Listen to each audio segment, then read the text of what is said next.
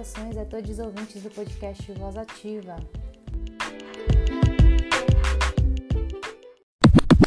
O meu nome é Luana e esse podcast foi criado na disciplina optativa Encontros de Literatura e Cultura para Pensar o País, oferecido no período letivo especial de 2020 da Faculdade de Letras da UFRJ. Neste episódio, retomaremos a ampla discussão abordada no módulo de introdução sobre a obra de Antônio Cândido e sobre o direito à literatura.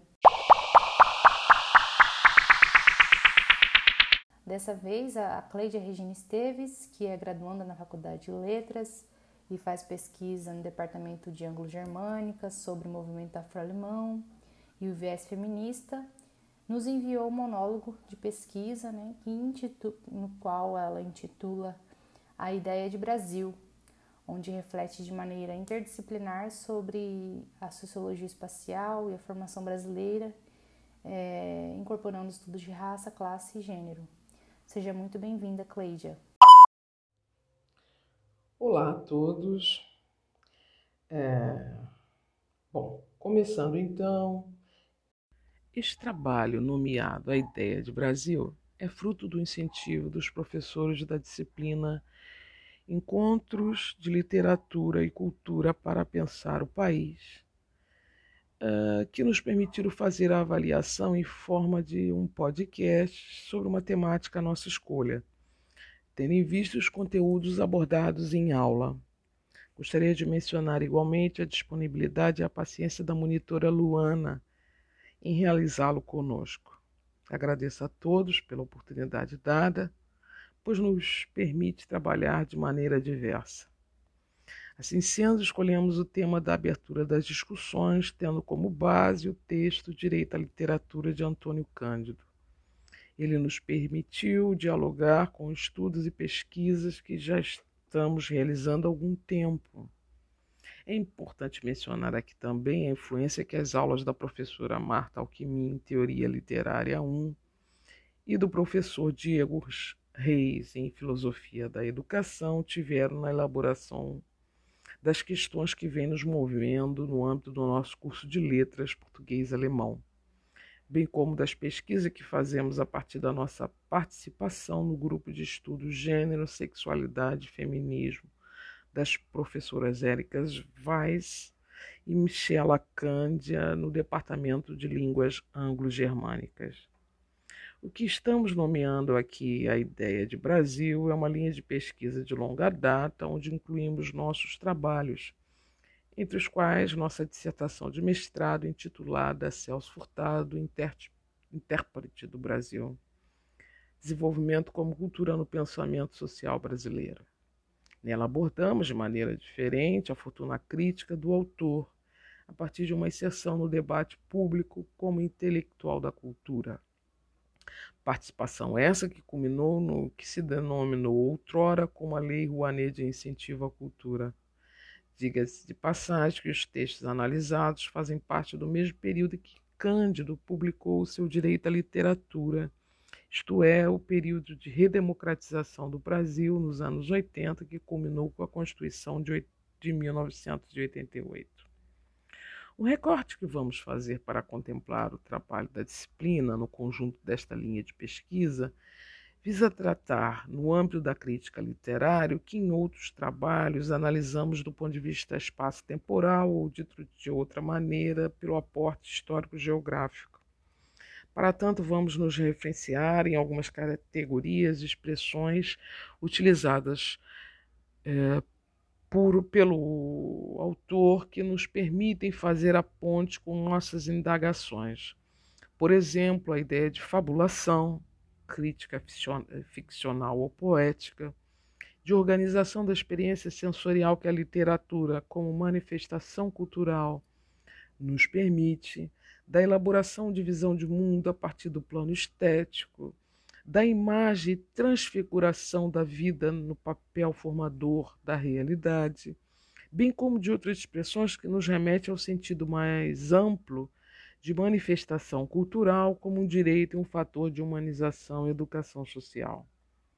Aqui nós vamos operacionalizar de maneira geral e sem nos aprofundar, é óbvio, a crítica ao cânone ocidental e aos clássicos do pensamento social brasileiro, tendo em vista novas contribuições nos mais diversos campos das ciências sociais e humanas, novos sujeitos de enunciação, novos atores sociais numa conjuntura histórica de grande questionamento aos valores estéticos até aqui dominantes na sociedade brasileira. Para efeitos de exposição, podemos considerar que nos últimos 100 anos o Brasil teve quatro ou cinco momentos de inflexão analítica, onde apareceram um conjunto de obras nos seus mais variados aspectos literários, visuais, é, cênicos, musicais, entre outras, que questionaram a maneira como o Brasil era explicado aos brasileiros. Vamos citar aqui algumas de crítica no âmbito das ciências sociais e humanas. Nos anos 30 do século passado, com o governo Vargas e a mudança política por ele ensejada, tivemos três grandes obras que até hoje nos colocam questões acerca do que o Brasil representa Casa Grande Senzala de Gilberto Freire, Raízes do Brasil de Sérgio Buarque de Holanda e Evolução Política de Caio Prado Júnior. Depois, nos anos 50, com Juscelino Kubitschek, os 50 anos em 5, tivemos Os Donos do Poder, do Poder, de Raimundo Faoro, Formação Econômica do Brasil, de Celso Furtado e Formação da Literatura Brasileira, de Antônio Cândido. Nos anos 70, com a ditadura militar em curso, tivemos a publicação de Crítica da Razão Dualista de Francisco de Oliveira, a Revolução Burguesa de Florestan Fernandes e Liberalismo e Sindicato no Brasil de Luiz Werneck Viana. Nos anos 90, o debate será, de certo modo, aglutinado pelo lançamento do livro O Espelho de Próspero, de Richard Morse, e o artigo de Simon Schwarzman, publicado na revista Novos Estudos Sebrap, que recoloca o debate entre americanistas e iberistas. No decorrer desta década, vamos ter igualmente uma série de trabalhos defendidos em programas de pós-graduação que colocam em novo patamar questões relacionadas ao período colonial brasileiro e trazem novas interpretações que vão suscitar intensos debates na academia, como, por exemplo, os trabalhos de Fragoso e Florentino na história, de Gessé Souza na sociologia, além dos trabalhos de Milton Santos na geografia e outros na economia. Nos últimos anos, vemos surgir uma série de atores sociais e intelectuais dos mais variados campos disciplinares tensionário debate constituído no Brasil a partir de um enfoque de raça, gênero e classe em suas mais variadas interseções. É, voltando ao tema da disciplina, podemos perceber que o tropicalismo vai dialogar com seus precedentes e apontar saídas estéticas para a conjuntura autoritária que se esgotava em sua forma política. De fato, contar o Brasil aos brasileiros suscitou, de maneira geral, ao longo do tempo, sobretudo por suas elites, uma retórica de legitimação que, na verdade, os excluía em grande parte. Neste momento do trabalho, eu vou usar é, algumas ideias que eu é, elaborei no primeiro capítulo da minha dissertação de mestrado que eu chamei de semântica ambiental, natureza, território e representação. É, se vocês me permitirem, eu vou fazer algumas citações aqui, sobretudo relacionadas a algumas ideias da Marilena Chauí e de um trabalho de uma psicanalista sobre é, a, o retorno constante que nós temos é, de reelaboração da nossa identidade nacional. Bom, assim sendo, é, o motivo edêmico, edênico, desculpem, habita a imaginação nacional desde os primórdios da presença europeia.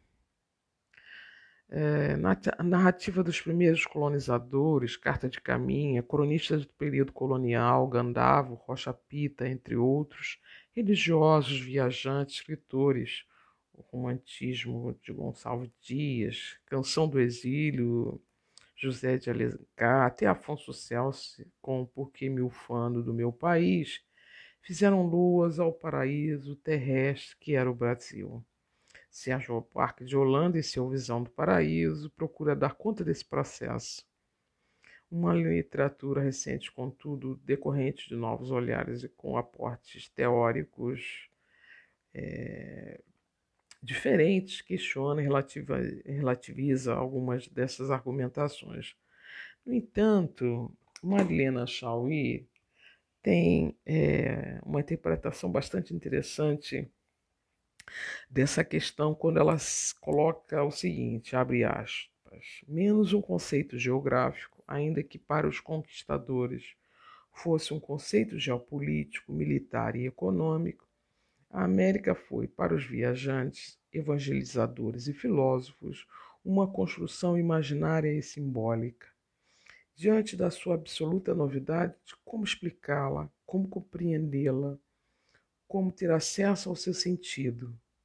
Colombo, Vespúcio, Pero Vaz de Caminha, Las Casas dispunham de um único instrumento para aproximarem-se, para se aproximarem do novo mundo: livros. Quando lemos cartas, diários de viagens, relatos da vida americana, perspectivas filosóficas e políticas dedicadas ao novo mundo, podemos notar que os textos são muito menos descrições e interpretações de experiências novas diante do novo e muito mais comentário, exigêneses de outros livros antigos que teriam descrito e interpretado as terras e gentes novas. Novo mundo já existia, não como realidade geográfica e cultural, mas como texto, e os que para aqui vieram, ou os que sobre aqui escreveram não cessam de conferir a exatidão dos antigos textos e o que aqui se encontra. Antes de ter designado, melhor dizendo, antes de ser designado como América ou como Brasil, o aqui se chamava Oriente, um símbolo bifronte, sede econômica e política dos grandes impérios da Índia e da China, descritas nas viagens maravilhosas de Marco Polo. Antes de ser designado como América ou Brasil, aqui se chamava Oriente, um símbolo bifronte, sede econômica e política dos grandes impérios da Índia e da China, descritas nas viagens maravilhosas de Marco Polo e Mandeville, mas também sede imaginária do paraíso terrestre, preservado das águas do dilúvio, descrito no livro da Gênese, como terra austral e oriental, cortada por quatro rios imensuráveis rica em ouro e pedras preciosas, temperatura sempre amena, numa primavera eterna. Terra profetizada pelo profeta Isaías quando escreveu: Assim tu chamarás por uma nação que não conhece, sim, uma nação que não te conhece ocorrerá a ti. Isaías 55, 6. Sim, da mesma maneira que os novos céus e a nova terra que estou para criar subsistirão na presença, assim subsistirá na, a vossa descendência o vosso nome. Marlena Chauí, 2000, página 30. Então aqui nós temos o que? O território como natureza, a natureza como revelação divina, revelação divina como confirmação da eleição profética esta tessitura que fará do meio ambiente, do meio, físico, eh, do meio físico, uma ressignificação simbólica da sociedade que aqui se plasmará. Passiva, não violenta, harmoniosa, orgânica, enfim, filha da fortuna e não da necessidade. Os homens que aqui vivem, vivem no tempo da natureza, tempo cíclico. Ah, o que se percebe diante do que foi dito anteriormente, é que numa abordagem psicanalítica, o Brasil foi nomeado antes de ter é, nascido a linguagem dos é, colonizadores, descoberto, achado. Esse topos já existia na narrativa temporal dos europeus, faltava encontrá-lo. Ah, entretanto, Marilena Chauí nos diz uma outra coisa, abre aspas. Essa produção mítica do país paraíso nos persuade de que nossa identidade e grandeza se encontram predeterminadas no plano natural. Somos sensíveis e sensuais, carinhosos e acolhedores, alegres e, sobretudo, somos essencialmente não violentos. O primeiro elemento da construção mítica nos lança e nos conserva no reino da natureza. Deixa-nos de fora do mundo da história. Por outro lado, e aí citando o editorial de uma revista editada é, de textos psicanalísticos em Porto Alegre, é, que nós lemos e achei interessante colocar aqui, é, disse determinado trecho, é, reafirma-se assim aquilo que Freud anuncia, enuncia em sua obra a articulação entre o discurso social e o sujeito psíquico, engendramento do eu a partir de sua relação ao outro, sustentada no campo cultural, campo cujos contornos transcendem as fronteiras geopolíticas, mas que, sob o tecido de uma experiência espaço-temporal, coloca-se em questão a inevitável condição de exílio que todo humano, na relação à linguagem, encontra-se lançado. Com a eleição da natureza como protagonista maior da nossa missão na Terra, o lugar que será reservado ao povo, à sociedade, será de mero espectador desse espetáculo natural. Até porque, se formos, se formos abençoados por Deus, pelo país que herdamos, já não fomos tão aquinhoados quanto o assunto são os próprios brasileiros. Questão posta no século XIX, com a independência e a escravidão, a diversidade étnica, as denominadas três raças, índios, brancos e negros, e a diversidade cultural, a manutenção da unidade do território, a conjugação dos interesses regionais e a supremacia do governo do império e da figura do imperador uh, foram problemas de difícil resolução para as elites que sonhavam com um país moderno, civilizado e que projetava seus futuro sob o lema da ordem e progresso. Como lidar com a miscigenação sob a influência das teorias eugênicas tributárias do darwinismo social então em voga? Quais os lugares de negros e índios no processo social então em curso? Como conciliar desejos autonomistas e centralização governamental, interesses nativistas e portugueses? Essa é uma questão que foi respondida de uma maneira bastante inusitada, e aqui entra o Instituto Histórico é, Geográfico e a figura do imperador é, Dom Pedro II. Em se tratando então de como deveríamos escrever a história do Brasil, em 1840, na década de 40, o Instituto Histórico Geográfico Brasileiro lança um concurso de como se deve escrever a história do Brasil. Quem ganha é um pesquisador, médico, viajante alemão que chegou ao Brasil junto com a comitiva da então é, futura esposa do é, imperador. Uh, Martius uh, faz uma proposta é, carregada ainda no sentido que falávamos anteriormente, acerca daquilo que ele achou que seria fundamental tratar, que é a combinação das três raças, caucasiana, etíope e indígena. Uh, ele então pega a ideia de, dos rios e seus afluentes, sendo que a raça ariana seria o grande rio para o qual é, correriam as demais raças e sobre e sobre é, e sob sua é, sob seu comando essa miscigenação se daria uh, tendo sentido, na verdade, da preservação da uh, origem europeia da colônia, substancialmente do homem português.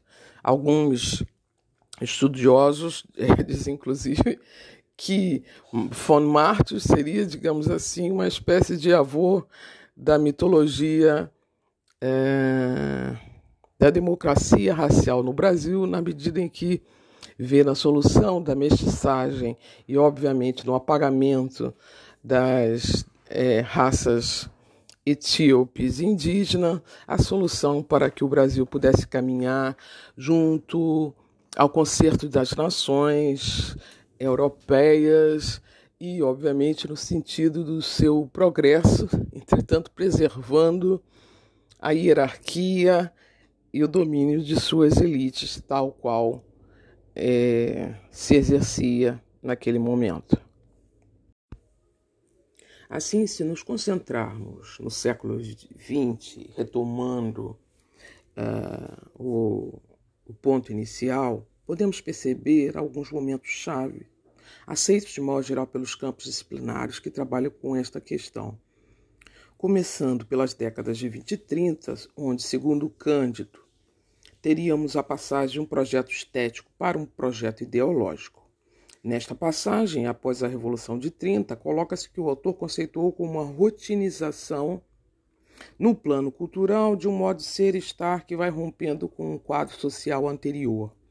Conhecemos através de Antônio Cândido, o mais renomado e longevo crítico, se quisermos delimitar, literário da cultura brasileira, que no espírito dos anos 30, uma espécie de consciência crítica difusa semeou o interesse pelas coisas do Brasil, que a rotinização das atividades culturais propiciou uma consciência nacional cuja maior é, atividade era conhecer a realidade brasileira. É neste ritmo, então, que vemos a literatura regional, nordestina especial, mas também gaúcha, mineira, dar-se a conhecer e ao Brasil. Tornar-se nacional, que outras expressões artísticas como a pintura, a música, especialmente popular, com a introdução paulatina do samba no gosto nacional. A poesia, o cinema vão trazendo um Brasil novo, desconhecido na sua própria diversidade espacial, cultural, social. A maior circulação de ideias corresponde a um crescimento do mundo editorial, com revistas, jornais, livros, entre outros, pontuando o debate sobre o país. É aqui que se insere grandes obras, grandes obras, em geral tomadas como ensaísticas, porque fruto da reflexão livre, porém ponderada e consequente de intelectuais que se legitimavam, legitimavam não pela academia, mas pelo próprio meio diverso e consagrado da produção literária. De modo geral, essas obras marcam o desenvolvimento do pensamento político e ideológico inicialmente, acadêmico e científico posteriormente, de suas épocas, tanto para se legitimarem como para confrontá-las, nos legando novas interpretações que, de certa forma, significaram uma ruptura com a tradição de pensamento anterior, bacharelesca do século XIX, seja do ponto de vista teórico-metodológico, seja do ponto de vista uh, explicativo. Podemos afirmar que essas obras da primeira metade do século XX tinham como desígnio, como intenção escrutinar moldar um certo sentido de formação nacional, oferecer uma resposta ao que éramos como país, como construção histórica inscrita no conjunto das nações civilizadas. Atualmente, novamente nos encontramos em uma linha aberta com a tradição de pensar o Brasil, no sentido forte. Diríamos que o debate se renova e ganha maiores horizontes a partir dos denominados estudos pós-coloniais o sentido aqui é abertura teórica, metodológica e epistêmica, bem como de temas, abordagens, releituras e, ao mesmo tempo, uma reorientação em relação aos estudos europeus. Falamos aqui, essencialmente, de estudos que incorporam a perspectiva racial, de gênero e de classe e as suas diferentes interrelações. Uh, nos últimos anos, podemos dizer, nas duas últimas décadas, vimos surgir uma série de novos pesquisadores nos mais diversos campos que trazem à tona essa perspectiva e, a partir dela, fazem um questionamento ao que denominamos como Brasil, como consciência nacional, como identidade nacional. E é importante colocar também que esses pesquisadores também é, resgataram uma série de obra, obras literárias, ensaísticas, é, de cunho é, poético, ficcional, é, para, é, digamos assim, é, referendar o, a sua nova perspectiva e mostrar a pluralidade de sentidos que o Brasil apresenta. Então, esse é um resgate de uma história que foi, digamos assim, sublimada ou mesmo uh, escondida. E não é à toa que nós vemos hoje a, a publicação, a republicação e a descoberta de uma série de autores é, no século XIX e XX que tinham uma certa leitura e um certo olhar sobre o Brasil na perspectiva racial. Ah, e ao mesmo tempo, esses autores aproveitam essas obras para mostrar como uma certa história dos vencedores vem sendo escrita desde o século XIX, que, como nós mostramos anteriormente, buscou apagar a presença, a cultura, eh, mesmo os corpos daqueles que não eram considerados capazes de integrar a totalidade dessa nação. Então é importante perceber como, ao longo de mais de um século, há uma linha de conduta, de escrita e de percepção da história do Brasil que está a todo momento sendo tensionada pela realidade em seu processo de construção.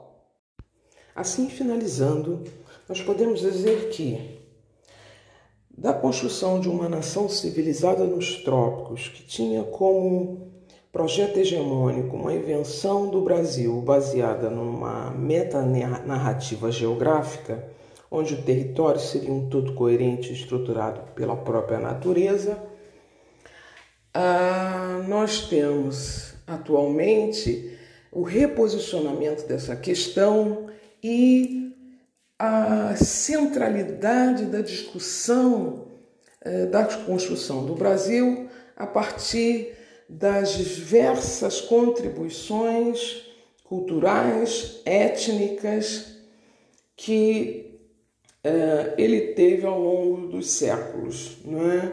E, na verdade, eh, o que vemos hoje é a desconstrução desse mito da democracia racial, desta hegemonia, deste traço europeu, tentando resgatar nas mais diferentes obras artísticas, intelectuais, os fundamentos daquilo que a gente pode dizer que seriam é, esses veios com os quais esse país foi se construindo. É, é muito interessante perceber que é, essa discussão hoje ela se encontra muito mais é, é, iniciada, não diria, mas pautada justamente por aqueles que foram durante é, séculos silenciados. Então é importante que a gente traga essa discussão para a academia, que a gente possa discuti-la é, num curso de letras e não só discutir as obras clássicas que durante muito tempo vem embasando essa discussão do Brasil, da nação brasileira, bem como os pressupostos dos valores estéticos, do gosto, da escrita, do pensamento, é, por dizer assim, nacional. É importante que a gente ponha isso em tela, porque há muitos autores, escritores é, que precisam é, ganhar a luz do dia, que precisam ter a sua voz ouvida, seus escritos lidos, que eles possam fazer parte desse grande projeto de formação e de educação de uma população que é carente de se ver no próprio espelho da nação. Então foi por isso que eu tentei realizar esse trabalho e com todas as dificuldades que nós temos tido, eu tentei aqui é, fazer um arrazoado, uma linha de condução do pensamento, de modo que nós pudéssemos mostrar essa evolução. É claro que tem muito mais a dizer, é, tem outras inferências, eu não falei de tudo que eu venho é, fazendo, mas também não daria, fica cansativo é, esse tipo de narrativa. Eu espero que ele possa suscitar discussões, interesses e que tenha de alguma forma é, contribuído para o conjunto da discussão que foi iniciada pela disciplina. Mais uma vez, eu quero agradecer aos professores, a Luana e os demais colegas por é, se exporem a ouvir e a é, dialogar conosco. Muito obrigada.